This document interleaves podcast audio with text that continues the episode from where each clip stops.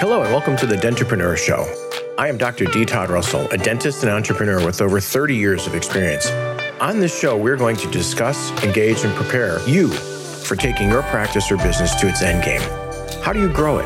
What metrics do you track? How do you know when is the right time and what things you need to have in place to create the best long term value for your business and wealth for yourself? You need to polish your spirit and prepare yourself no matter how far along you are in your career. Hello, and welcome back to the Dentrepreneur Show. This is Dr. D. Todd Russell. With me today is a very special guest, Aziza Abed. She is a uh, former practicing hygienist in the Cleveland uh, market space, but more recently, and I would say for uh, maybe even Aziza, you can tell me 10, 15, 20 years now, she's been involved in the DSO space as part of um, really de novo or brand new startups of DSOs. She's bought and sold practices. She's advised dentists along the way. Aziza, welcome to the show. Thank you, Todd. It's my honor to be here with you. You're a legend of your own time, and it's just been an honor being a friend of yours, let alone being on your podcast today. So thank you for having me. My pleasure. Aziza, tell us a little bit. I kind of gave a summary, but I know there's a lot more, and I, I barely even scratched the surface. But let my audience know a little bit about, about start start all the way back, you know, from hygiene through today and what you've done, because it's pretty miraculous. So it kind of like makes me chuckle when I see the new women in DSO. I start thinking back, like I was 15 when I started in dentistry, let alone in the DSO arena. So my first job, actually, I was doing vocational school for dental assisting. And my first courses and the first, I guess what they call it, an externship was mm-hmm. actually in a DSO in Michigan. It was Midwestern Dental. And I was very, very blessed to be a part of that organization. They ended up, you know, hiring me after my externship hours. And I loved their focus because they had on the first floor, and it was a huge facility. On the first floor was all healthcare, and on the second floor was all dental. And it had every type of specialty you can imagine everything from perio um, to prostho oral surgery, hygiene even had their own department as well.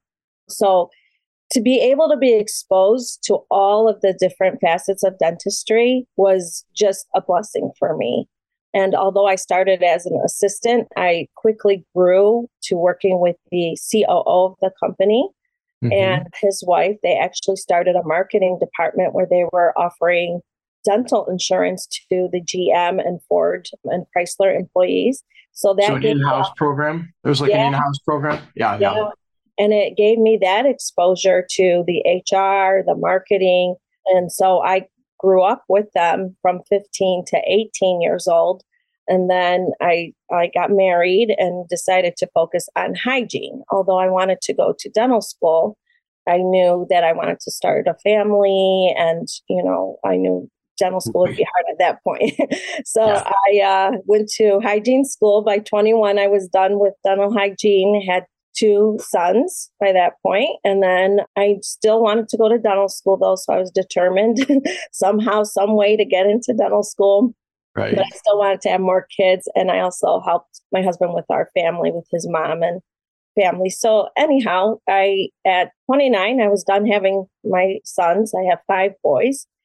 And uh, I went Incredible. back to do pre med. yes, I did pre med, worked actually three jobs, and uh, worked my way to do my pre med course of study. But while doing so, I worked at a company now known as Dental One Partners. Mm-hmm. And uh, again, I just feel very blessed to have that great leadership around me. And although I was working like two private offices and then working at Dental One to get more, you know, hours because I was doing evenings, weekends, we were open on Sundays, whatever yeah. it took, you know, to be able to work around my school schedule and the kids. And at that point, Doug Brown, the CEO of the company at the time, he offered me a position to do clinical training. And he said, if you don't like it, we'll help pay for your dental school, whatever, you know, mm-hmm. you want to do. Well, I ended up loving it. So I did clinical management. I was in charge of 36 locations. I also helped open their de novos throughout South Carolina, North Carolina. And I ended up realizing that as a clinical management, I was able to affect more patients than as if I was in the chair seeing eight patients a day. So. I figured if I was able to implement clinical guidelines and operational guidelines as a foundation in an organization, I was able to touch more patients throughout my time versus being in the chair seeing limited amount of patients per day. And for me, that was important to me. So my passion to be a dentist was to help patients, but then let alone when I became clinical management, I was able to touch way more of the public than I would as a single physician. Interesting concept there. I told you when we were talking before we started the show today that you know, I have a list of questions, and the first 10 segments or so interviews with you are kind of focused around one thing that's valuations and exit planning at certain points of our career. But you just nailed something for me. And so this is a bit of a tangent, and I'm known for my tangents. But, you know, you talked of two things. You talked about systems, right? So important, right? Uh, at my company, Empire Dental Arts, I call it the Empire Way. But more importantly, I think what you just said about your effectiveness as opposed to one on one with a patient and eight patients a day versus being present and affecting that many more people by being involved with your hygienists and your doctors directly. I call that boots on the ground.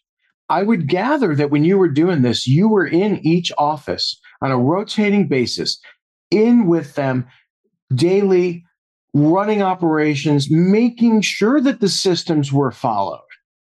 Yes. Right? Absolutely. Yeah. So, as you know, my company, I have partners and we've come to a bit of a crossroads because I'm a boots on the ground person. I believe that management must be present at all times. And I don't mean an office manager. You can train an office manager up to a certain point, but even they are at times, despite the fact the book is in front of them of how the playbook, they're afraid to make decisions. You empower them to make decisions, but they don't seem to do it. And I will always firmly believe that the lack of boots on the ground or the amount of boots on the ground is going to be directly success or directly equate to the success of the company. Absolutely. Absolutely. And proof positive, you've been a part of two growth, right? Two, one with Dental One Partners, extreme growth, right? And then you, you obviously left that and then you started Pure Health and you grew that and you, you sold that off. And here you are. You just told me you're starting another one. Yeah. So, and through through after Dental One Partners, I was recruited at North American Dental Group, but I stayed at Dental One Partners for 14 and a half years. Yeah. But it got to a point where the doctors were on in my regions were on autopilot. I mean, producing $1,200 an hour, mm-hmm. hygienists mm-hmm. at 500, making six figures and more, you know, I mean, for that, for a hygienist to dream of making six figures at that point is amazing. And mm-hmm. to know that they're not doing anything unethical, they're treating the patients for what those patients need, and the right. money comes. I mean, I'm a firm believer in doing the right things. So then North American, yeah, so then North American Dental Group recruited me. I was at, I didn't want to leave Dental One Partners, but there was really no room for me to grow anymore. Our C level mm-hmm. team was amazing, uh, very great, supportive. My direct reports were amazing and you know young. So I, I was recruited by North American Dental Group. At that point, they had 36 locations, and I was able to help them grow to about 200 locations when I left. Wow. And with wow. that was like just again laying down a foundation of you know, your words, systems, standard operating procedures, clinical guidelines, and nothing, nothing about productivity whatsoever. It was just about doing what the patients need and what's the right thing to do. Mm-hmm. And with that being said, you know, helped grow their EBITDA 33% year over year, really got to a nice place, and then started Pure Health Dental after that. And now sold that to Great Expressions and now starting all over. but it's just about, I mean, you can talk to any of the doctors I've ever worked with in the past. They're the ones that come to me and ask about productivity. I just look at what they're doing. As long as they're practicing comprehensive care and treating their team members is another big part. I feel like you can only hmm. grow your practice as much as you're growing the team around you and yes. how you treat the team. Get off the ego train that just because you're the doctor doesn't make you the best person in the room, right? It's a team approach. You have to be, I'm always humbled by the people that want to work with me. Yes. Um, uh, you know, that is such a, a strong lesson for a young dentist to learn. And you hear about the practices where the doctor is a tyrant well, your reputation precedes you. So anyone who's worked with you that I've encountered, they love you. So that's a that's a blessing. Thank you. I'm I'm very blessed. You know, I will tell you, and I haven't touched on this on my show, and not that my that listeners need to listen to know about me, but I'll tell you uh, my story a little bit on what shaped me, and this touches on exactly this thing. So I had the good fortune, in one way or another, to have two two mentor doctors. I called it heaven and hell. The one doctor was the best clinician, the most loving, caring doctor I've ever met. Every one of his patients he treated like his children. He told them he loved them. He meant that he loved them. Of course, in this day and age, I don't know if you can say that, but it came from his heart. And I truly believe that he did. And his quality of work was second to none. Amazing. He treated his staff like shit. The front, we called it front desk du jour. Every six months, patient would come in, there's a new person working the front desk. And he'd tell them, You get a nickel raise this year, and you're lucky I'm giving you that. Like, and it was just amazing, right? So you had heaven and hell. Then I leave that practice for uh, you know a bunch of reasons, whatever, and I go to another one, and I come across this doctor who is absolutely amazing to his staff. They've all been there. They're well compensated. There's a bonus structure. They love him, right? He's fun. The days are easy. He treats his patients like crap. Like, you know, you're lucky to be seeing me right? I'm that good. You'll do what I say. And so again, heaven and hell. And so when I went out onto my own, I said, you know what? There's you can find this balance. You can treat people really well on both sides. And then it's a stress-free life. Dentistry is stressful enough, but it's a stress-free free environment. So anyhow, echoing exactly what you just said. Wow. Well, the premise of this show, and thank you for that amazing introduction. Thank you for what you've done in dentistry. Thank you for what you've done as a as a mom of five boys. I don't know if anybody else caught that on the show, but did you hear that? At 29, she had five boys. She's fielding a basketball team, folks, and yet she's growing companies. I don't know how you did it, but congratulations. Thank you. So, this segments, uh, these uh, most recent segments of my show deal with after being being in this uh, DSO space and growing one and being having sold to one and you know friends like you what I see is the shortfall of our colleagues who are trying to transition out of their practices and either the equipment's gotten outdated, the staff culture has gotten outdated, they're expecting to get paid for what they used to do, or they've grown it too big and they don't have many choices, they don't know how to. They decide one day I'm going to it's time for me to retire and they have to be there's just all sorts of factors. So the big question i has, have for you and i've had it as, as, the theme is if you were a dentist or even a small business owner because really um, physical therapy podiatry they all kind of fall into this clinical care concept and sort of piecemealing your, your profits. When would you as a young person start thinking about i should say young it could be whenever when would you as a business owner start thinking about your exit? I don't mean retirement I mean exit. You own the business. Now you're no longer owning the business. Maybe you're an associate, maybe you are retired. But when do you think you start to put those wheels in motion? So I tend to always, I hope I'm the right person to answer this question because I'm always a forward thinker. And for me, before I enter any anything, any relationship, any job, I'm always thinking of where do I want this job to take me? So I'm very goal orientated and I really do a big vision planning, uh, five year vision. Right. And I think for anyone at any stage, there's always going to be that five year vision. So yeah. whether you're a dental student coming out of dental school, you're going to have that vision plan. Okay, where do I want to be? Meaning, what do I want to have under my scope of service? What type of services am I going to be offering my patients? What is going to make me happy, whether it's going to be implant training, Botox training.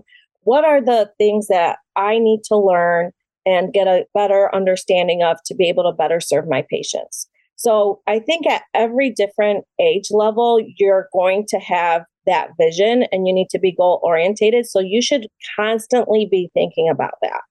And once you've finished a couple of years of, of your five year vision, you need to be thinking of the next five years. So, as a dentist, um, I feel like once you feel like your practice is where you want it to be, with the team members around you, with the amount of patients that you're seeing per day, the amount of new patients coming in, there's so much to think about, like adding an associate, expanding your hours, you know, expanding your your location. Or if you're completely content with where you're at, then you need to think about, okay, where where do I want to be in five years? Do I want to be on a beach or do I want to still be working in the chair? Um, so I think everybody at any stage should always be forward thinking and planning their future. And the beauty about where dentistry is today, I was just at a um, seminar at the midwinter and I was learning about artificial intelligence. I wanted to learn the science behind it um, not so much what the revenue can bring in and what it can do, you know, on uh, operational level, but I really wanted to learn the science behind it. So I took a course in artificial intelligence and I learned so much about where we have come in dentistry today from, you know, fact finding to putting it all together in case presentation, you know, is amazing. And um, I and with with the climate change of where you are private practice or DSO or partnership model, wherever you are in the um, you know in your world of dentistry, you have to see the fact of DSOs are growing. There was a recent study that I learned about in uh, the valuation course I did take at the midwinter was that about in 2000, I think they said 28, 50% of the dental practices will be operating under a DSO. Yeah. So I think that is very important information for our dentists today, our general dentists, and as, fa- as well as what has changed with you know team members with staffing, the price of hygienists these days, you know, the lack of hygienists these days, um, yeah. the amount of debt coming out of dental school, you know. So I think there's just so many different factors affecting dentistry um, that you have no choice but to think of your future and where you want to be. Yeah. And I think that we're very, very blessed with all of the different educators we have around us. I mean, Todd, you yourself, you're doing a lot of consulting now, which I think is great. We did not have that back in the day. Right. I remember when I was working with Dental One Partners um, back in, you know, reveal too much of my age, but you're, you're 29, Ziza. You're 29. Remember, you got five boys at 29. We stopped yeah, right. Yeah. For both um. We searched uh, high and low for a consulting company. Right. I mean, we were going all over the United States looking for the right consulting company to come in and help us grow with our comprehensive care program. But nowadays, let me, let me have- interject there too when it comes to a consulting company, I want to drive this point home almost uh, self serving we're dental people. You need dental people. We don't need a business consultant at uh, you know McKinsey Partners or somebody like that. Yeah, great. You can show me how. But again, go back to our conversation about boots on the ground. You've got to be in the weeds in dentistry. It is a totally different animal. And that's where someone like yourself or someone like me who got, you know, I can check off the box of resident, associate, partner, owner, DSO, founder. I mean, I'm nailing them, right? right. Um, you and I know valuations like the back of our hand. We know systems and processes like the back of our hand. Sometimes my, I'll tell you what my problem is. The system's still up here. I haven't gotten it. I, you know, I haven't gotten it to the keyboard. Uh, I haven't gotten it to the video. Right? I mean, there's so many of them. So often you skip over things. But nonetheless, driving home the point on, we are the ones. We are the consultants now. People should be listening to us because we can show them where the mistakes are. Uh, and there's some mistakes we haven't uncovered, right? I mean, there's certainly you're doing it again. I bet. I bet with the with your newest company, I know your sons are part of it. I bet you guys have discovered things already in the new startup that you're like, oh, we shouldn't have done that yet, right? Am I right? Absolutely, yes. yeah. So yes, sorry, I, I kind of I want to interject that because that's an important point at this point. Is again goes back to systems And it goes back to, um, you know, being in on this. And if you're going to hire somebody to work with you to help you with your exit, I'm sure you've got a great accountant. I'm sure you've got a great attorney. Maybe you've done a couple of CE classes or paid for some institute to show you how to run your office better. But what you need is somebody who's been there and done this, rolled it up and sold it. And we can help you much more than anybody else can. Or you can partner with us. You're going to be looking for, for doctors to partner with you. Bam, there's the window right there that someone needs to jump through. So, anyhow, yes, because, yeah, and absolutely. Actually, to that point, I'm finding a lot of doctors now. They want to stay on working. They just don't want to manage the business. Mm-hmm. And you can't blame them. I mean, they want to be able to go on vacation and be peaceful on their vacation. Right. They don't want to be thinking about the day to day and what they've left behind. Right. Uh, so yeah, absolutely. I mean, to your point, it is way more effective by getting someone in the dental environment and especially one that has lived through what you're going to be going through. So right. transition right. is not easy and uh, having the right support is important. Great segue into my next question, Aziza. It, you've bought and obviously bought and sold practices and, and organizations several times. What are the few things you would change about this process? What comes to mind and when I ask you that question?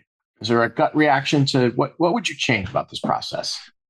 So I think the transition piece is important. Um, I think that the doctors and team need to be valued more than what I've seen others do when they uh, acquired locations. I think that is a key part. So I think partnering with the right company or right dentist or right partner, management partner, is extremely important to know it's okay to get to that finish line of the sell. But what are the next 90 to 120, 365 days? What does that look like? And get more of a view of the after, you know, afterlife, I would say. I tell, and, and that is another fantastic point. I tell teams all the time to give me a year. Please let me, you know, please stay on. Everybody's afraid of this big bear of the DSO. Okay, stop. 20% of all practices are now. And like you said, by 2028, it's going to be 50%. We know it's on an exponential growth. The money is out there. These private equity people have a bunch of capital. They're looking to spend it. Of course, some of them spend it willy nilly, but thinking they know that they can change the animal that is dentistry, which we know they can't. But still, give us a year, and DSOs really have a lot of good things going for them. Oh, absolutely. Right? We have better buying power. You can get better health insurance. One of the first things we do when we look at we look at the um, at the staffing model. Are are that are is that staff being paid at our minimum or at the regional standard? A lot of times they're not the first thing that happens is that many people who work for us get a raise. That should be incentive enough to stay on, right? Right. So yeah, so definitely uh, being involved in the, the valuation. You've worked with again, segue into the next questions because we again, I told you we can go off on tangents, and I'm trying to stay on the the big questions here for my audience at least through this. And you're going to be back on again, please. Will you come back? Because already I've got a thousand other questions unrelated to what we're talking about today. But let's talk about private equity and and roll ups and sales. How do you feel about about their involvement? How has it been with you and your companies as you know the private equity money being dumped into them? Yeah, so again, I've been very blessed with many of the private equity groups that we have worked with in the past. Mm-hmm. They've been very supportive. I think it all depends too on as long as you're showing them what your results are, I don't see problems. You know, uh, sometimes they want to interject here and there and send a couple consultants and management to help you, and that's fine too. Um, but I think it's like basically showing them and being proactive about anything that you're seeing that's mm-hmm. going on and trends in your company is important. So if mm-hmm. you know you're about to lose a doctor, you know that hygienist is going on maternity leave and we have absolutely no one to replace them, it's better to be proactive and let them know, hey, this office is going to yeah. suffer a little bit. Here's what we're doing to mitigate the risk. But at the same time, this is what's going to happen. Yeah. Good answer. Let me see here. I'm just looking at my notes. Let's go on to valuations. So you're in the market now of buying more practices what are some of the key points that you look at to determine valuation? Of course, I know profit loss obviously is going to be one thing, but there are other things, right? So, what are some of the key points? You, I drop you in an office in, I know you're in the, on the west side of Cleveland, so let's pick a suburb that you probably wouldn't be in tomorrow. Um, uh, let's call it um, uh, Twinsburg, Ohio. So, south of Cleveland. You walk into an office in Twinsburg, Ohio. So, this is a middle America town, right? Doc's been there for 25 years. What are you thinking about for evaluation of that practice? So, the first thing I look at is revenues. So, the collections coming in how clean is that collections? So are they having a lot of bad debt or is it pretty, you know, clean? So you look at collections, you look at uh, the demographics. For me, we don't tend to buy Medicaid offices. We're more focused on the fee for service PPO. Um, mm-hmm. So that's important to us. We also look at staffing is important as well. So the longevity of the teams that are there is important because it shows us a lot about the character of the provider. Um, is longevity an issue? And, and I don't want to sound in any way age discriminatory, but you look at, okay, so great, the staff's been there for 20 or 25 years. Many of them are the same age of the selling doctor who wants to retire in a year or two. Is that a concern or is that something you take into consideration, losing them potentially? No, it makes me actually feel better that they've been okay. there. So that means okay that they've been loyal to the doctor for a reason. Um, okay, just like with your team members, Todd, I'm pretty sure they would love to stay with you till you retire, you know, um, because right. the way you treat them. And, and so that says a lot about what's going on in the office. It tells a story behind mm-hmm. the story. so, yeah, no, I'm not intimidated about anybody who wants to leave. That's fine, you know, as long as they give us a certain amount of time right. to work through the transition. So I think that's important. I also look at the practice. So, yeah, their collections may be great, they may be PPO fee for service, but what does the practice look like? Am I going to have to do a lot of renovation? Am I going to have to come in and spend a lot of money doing that? Um, things I of that. that. I, am sorry. I, am sorry to interrupt, but I want that no, message good. to be a little clearer out there to do- doctors who are thinking about their exit now. Doc, you have to meet a certain standard as far as the equipment in your office. You're not going to get a good valuation with 25 or 30 year old equipment. Number one. Number two, the doctors that we are going to put in or bring in to replace you are younger. They've been out of dental school or just out of dental school. All they know is technology. They've never been trained um, with the uh, with with the belt driven handpieces you have to maintain a level. You need to be digital. You need to be HIPAA compliant with electronic records. If you are not, and you expect Aziza, myself, anybody else in space to buy your practice and give you the best number, you're not going to get it from us because it's going to cost us a quarter million dollars to upgrade your office. Yes. Right? Okay. So sorry. I just wanted to, I want to drive that point home. No, absolutely. So, and then, yeah, I mean, those are really the gist of what we look at.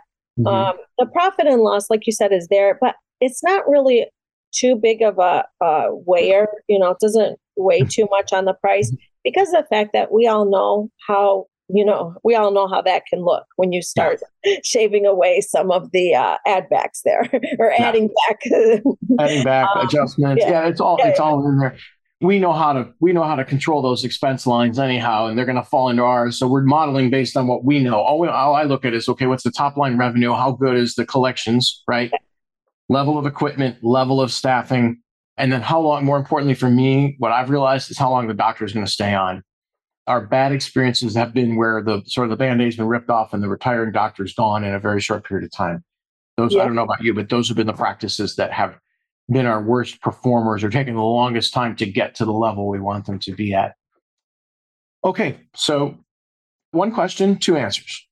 Of your transitions, give me an example or a story about a really successful one, and then flip the coin okay. and tell me. Yeah. I have two, I have good ones for you. That's why yeah. I'm asking the question. I knew you would. All right, go. Yes. So a really, really good story was I bought a practice in a vibrant area, very run down though. And you want to talk about belt driven hand mm-hmm. pieces.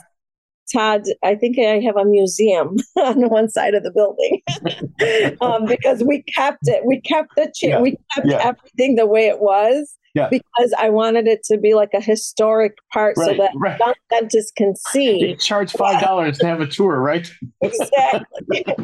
um, so it's a we, new revenue stream. Oh my god! there you go. So we bought this practice. We knew it had so much potential because there was so much unfinished treatment, so much patchwork going on. The dentist was great, though, such a great character. Originally, he wanted to retire uh, but after he met me and the boys, he was like, um, no, I'd like to stay on and work with you guys because we talked a lot about what the post transition is going to look like. And he wanted to be a part of that. So he's like, no, no, no, I want to stay on. And we're like, okay, better for us, right? so, anyhow, that practice, let's just say, was doing around 500 in revenue. Okay. Mm-hmm, mm-hmm. But we knew it had so much potential. Everything's being referred out. You know, we could bring in specialists, you know, and expand the hours. I mean, the hours were crazy. It was like every other week they were off on a Wednesday or a Thursday. Anyhow, long story short, we bought that office. We actually built out a whole nother section to expand it because he probably was working out of 1,200 square feet, six operatories, if that even there was another section to the building, 3,000 square feet. So we built that out, made it brand, you know, everything new. Break room for the team, which was something they had not been accustomed to. Mm-hmm. A beautiful waiting area for the patients. Expanded the hours, kept that doctor on. He started making more money than he was making on his own. Mm-hmm. And his wife even thanked me she even said, "Oh my gosh, keep him working," you know. so so uh, so anyhow, it ended up being a really good uh, purchase and a very amazing transition. Um, we ended up moving to 1.2 million in a matter of I don't know, 14 months maybe. Yeah. yeah, and that all starts with the discussion about transition early, right? Mm-hmm. With that doctor, that selling doctor, and then implementing shockingly systems. Yeah. Right? And he still would have stayed if it wasn't for COVID. So he worked two years for us. Yeah. So, and he wanted to stay, but, you know, with COVID and his age, you know, and it was fine. And it was just a great relationship, a great transition, and, uh, you know, ended up being very profitable in, in, talking about exits, to me, that is the one I always talk about 59 and a half, right? So you're 35 and 59 and a half, so roughly 25 years where you are kind of burning and churning and making money as a as a as a clinician and a business owner or entrepreneur, whatever it is. 59 and a half is that magical number on your 401k or your you know IRA where you can start withdrawing funds, right? So my target is always 59 and a half. I want the luxury of being able to walk away. Now I'm working because, well, quite frankly, people ask me, when do you sleep? I'm like, well, I trust me, I sleep and I sleep really soundly because I, I'm exhausted at the end of the day. I don't think I'll ever be able to turn that off. But it's having that, like this gentleman you discussed, he had the luxury to continue to work. And great, he was making more money, and then along came COVID, and that kind of that kind of forced his hand in a different direction. But he could walk away at that point too. A wonderful feeling to get to that point in life where you could say, hmm, I don't need to work anymore, right? Yes. And yes. that's what we're trying, right? That's what we're trying to do with these exits too, is, is provide these doctors. Please, doctors, do not let the sale of your practice be the giant nest egg to help you fund your retirement. Please do something ahead of time. I can help you connect with, with people who will help you build a portfolio. Your practice is only a part of it, but have the luxury to still work if you want to. Yes. Right? Yes. All right. Tell me, flip the coin. Tell me about the one that uh, makes your head blow up. Okay, so this one was pretty bad. So it was in a beautiful area, one of the richest suburbs in Ohio. And so the lady selling, the doctor lady selling the practice, I don't know what it was, but I was like totally bought into her. And I really wanted the practice. It was aesthetically beautiful. Okay. Mm-hmm. So this is where you can't always go by looks, right? and the practice was doing pretty decent. I mean, it was like 600,000 in revenue, let's say. Oh, you know, everything looked good from the outside, you know, and now we take over, but we cannot have this particular doctor work due to liability reasons. So I was like, it's okay. We'll just, you know, we'll be able to maintain these patients. We'll be able to build it back up. Well, we were not able to. Apparently, because the transaction took so long, it took probably about nine months. Let's just say nine months to complete. We didn't have a, a pulse on the business in that time frame. And what happened was a lot of the patients left. They were upset with the services they were getting. And I even though the selling doctor was there. Even though the selling is so apparently the selling doctor had a different doctor in the practice with the numbers she showed me before that. So it wasn't Oh. oh. yeah. Hmm. So and it was under like you know what I'm saying, like probably still her name, you know, with the, the mm-hmm. production reports. Yeah, yeah. I, I think I didn't do enough due diligence towards the end. Like I did mm-hmm. the preliminary due diligence, then let it go because it took yeah. so long. Yeah. I never really went back and reviewed the numbers and mm-hmm. fact finding and all that good stuff. And basically, let's just say I paid 300,000 for the practice and lost about 600,000. Let's just put it that way. So that was my I took total responsibility for that one and it was a huge lesson learned at the beginning of my journey. But I'll tell you what, I'll never do that again. absolutely. you learn from it. Yeah. Yeah. Well, and that's go back to the key where I said doctors in our organization, you have to stay on for a period of time. That transition is so important. Setting up for that selling doctor who's not going to become the associate to understand what's going to happen you know the changes are going to be made here's the changes we traditionally make nothing's egregious but i need you to stay on that that staying on and that integrity quite frankly on that side you know it sounds like there was a lack of integrity on the part of the selling doctor to you which is a shame but it can hurt you and as the selling doctor you want your patients cared for right when you're gone you want them cared for well you want to believe in, in who is there and if that's our job is to provide that you have to trust us to do that. And you can help us get there too by supporting what we're doing. So if you don't believe in the vision, you don't believe in the culture, then don't sell to us. Right. Sell to somebody else, right? That's uh, a big part of it. Well, um, one, one thing I wanted to add to that, um, Todd, is sometimes the doctors, I've encountered this a couple of times where the doctor cannot physically stay on to work on patient. Right. But what I, right. yeah, but what I think should happen in that instance is that they stay on as an ambassador to the practice and at least show up, introduce the new doctor to the patients, mm-hmm. um, and craft a letter explaining to the patients that they chose this dentist to mm-hmm. replace them. Right. I think is very critical to the business yep. versus just getting your money and leaving, doing right. that type of quick exit. It's not healthy for anyone, you know, your patients especially. Yeah. Agreed. Uh, Aziza, this has been fantastic. So many more questions rolling through my head. I always have a list to ask, and I don't even touch on them as I told you what happened. um, I try not to keep my podcast too long because I want people to stay engaged for a period of time. Um, I personally have a mind of a flea, so 30 minutes is enough for me. So we're at or a little beyond that. So, one final question, more of a fun question before we wrap it up books, poems, persons, movies, stories Who's influenced Aziza? Who continues to influence you? I'll give you my example. Everyone on my show knows um, the doc I first started working for, Dr. Kalina, God rest his soul. He had the poster of Vince Lombardi's speech, What It Takes to Be Number One. That's one of them. I used to have it as a screen on my screensaver. I love it so much. So that's one, that's my simple example. There are others. The book, One Minute Manager, Who Moved My Cheese, almost cartoon books, but those are the where I base my management skills on. Um, so, how about you? What's influenced you? So, for me, a couple of books. One is uh, James Hunt, Servant Leadership, and then mm-hmm. the series with that and the training behind that.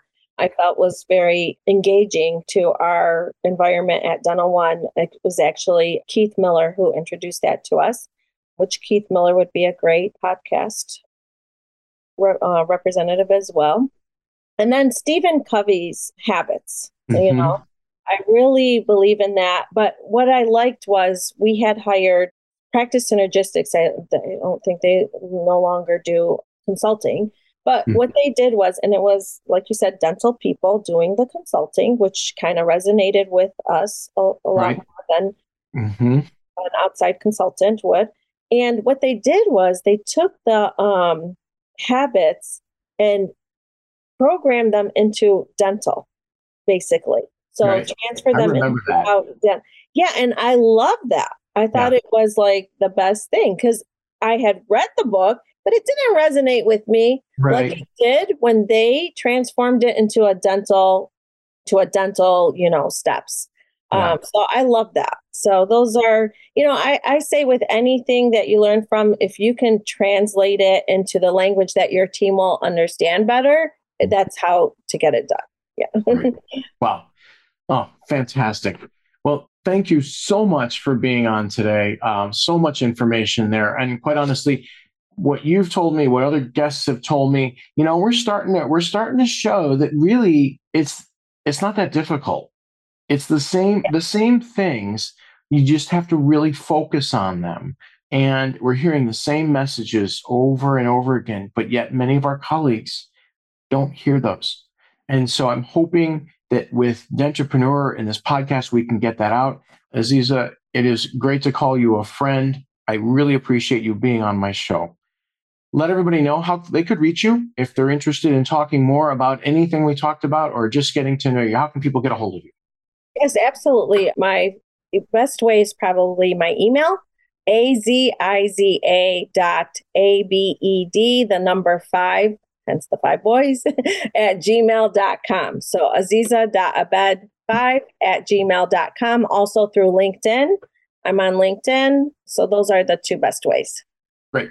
And if anything, you can reach out to me through the Dentrepreneur website or through um, my contact information, dtoddrussell.dds at gmail.com is probably also the best. Um, so again, thank you for coming on and being on the Dentrepreneur show. I really appreciate your time. And uh, you will be back as another guest. I hope, I hope you'll be back if you'll accept the invite. Absolutely. It's my honor. Thank you. Oh my God. Just All being right, your you. presence, Todd, is. Oh, stop. Thank stop. you. All right. Thank you. Thank you for joining us. Please follow or subscribe to this show on Spotify, Apple, or YouTube. If you would like further information or to meet with me one on one and discuss your practice, please feel free to contact me through my website, dentrepreneurllc.com. Many more exciting guests and topics are headed your way.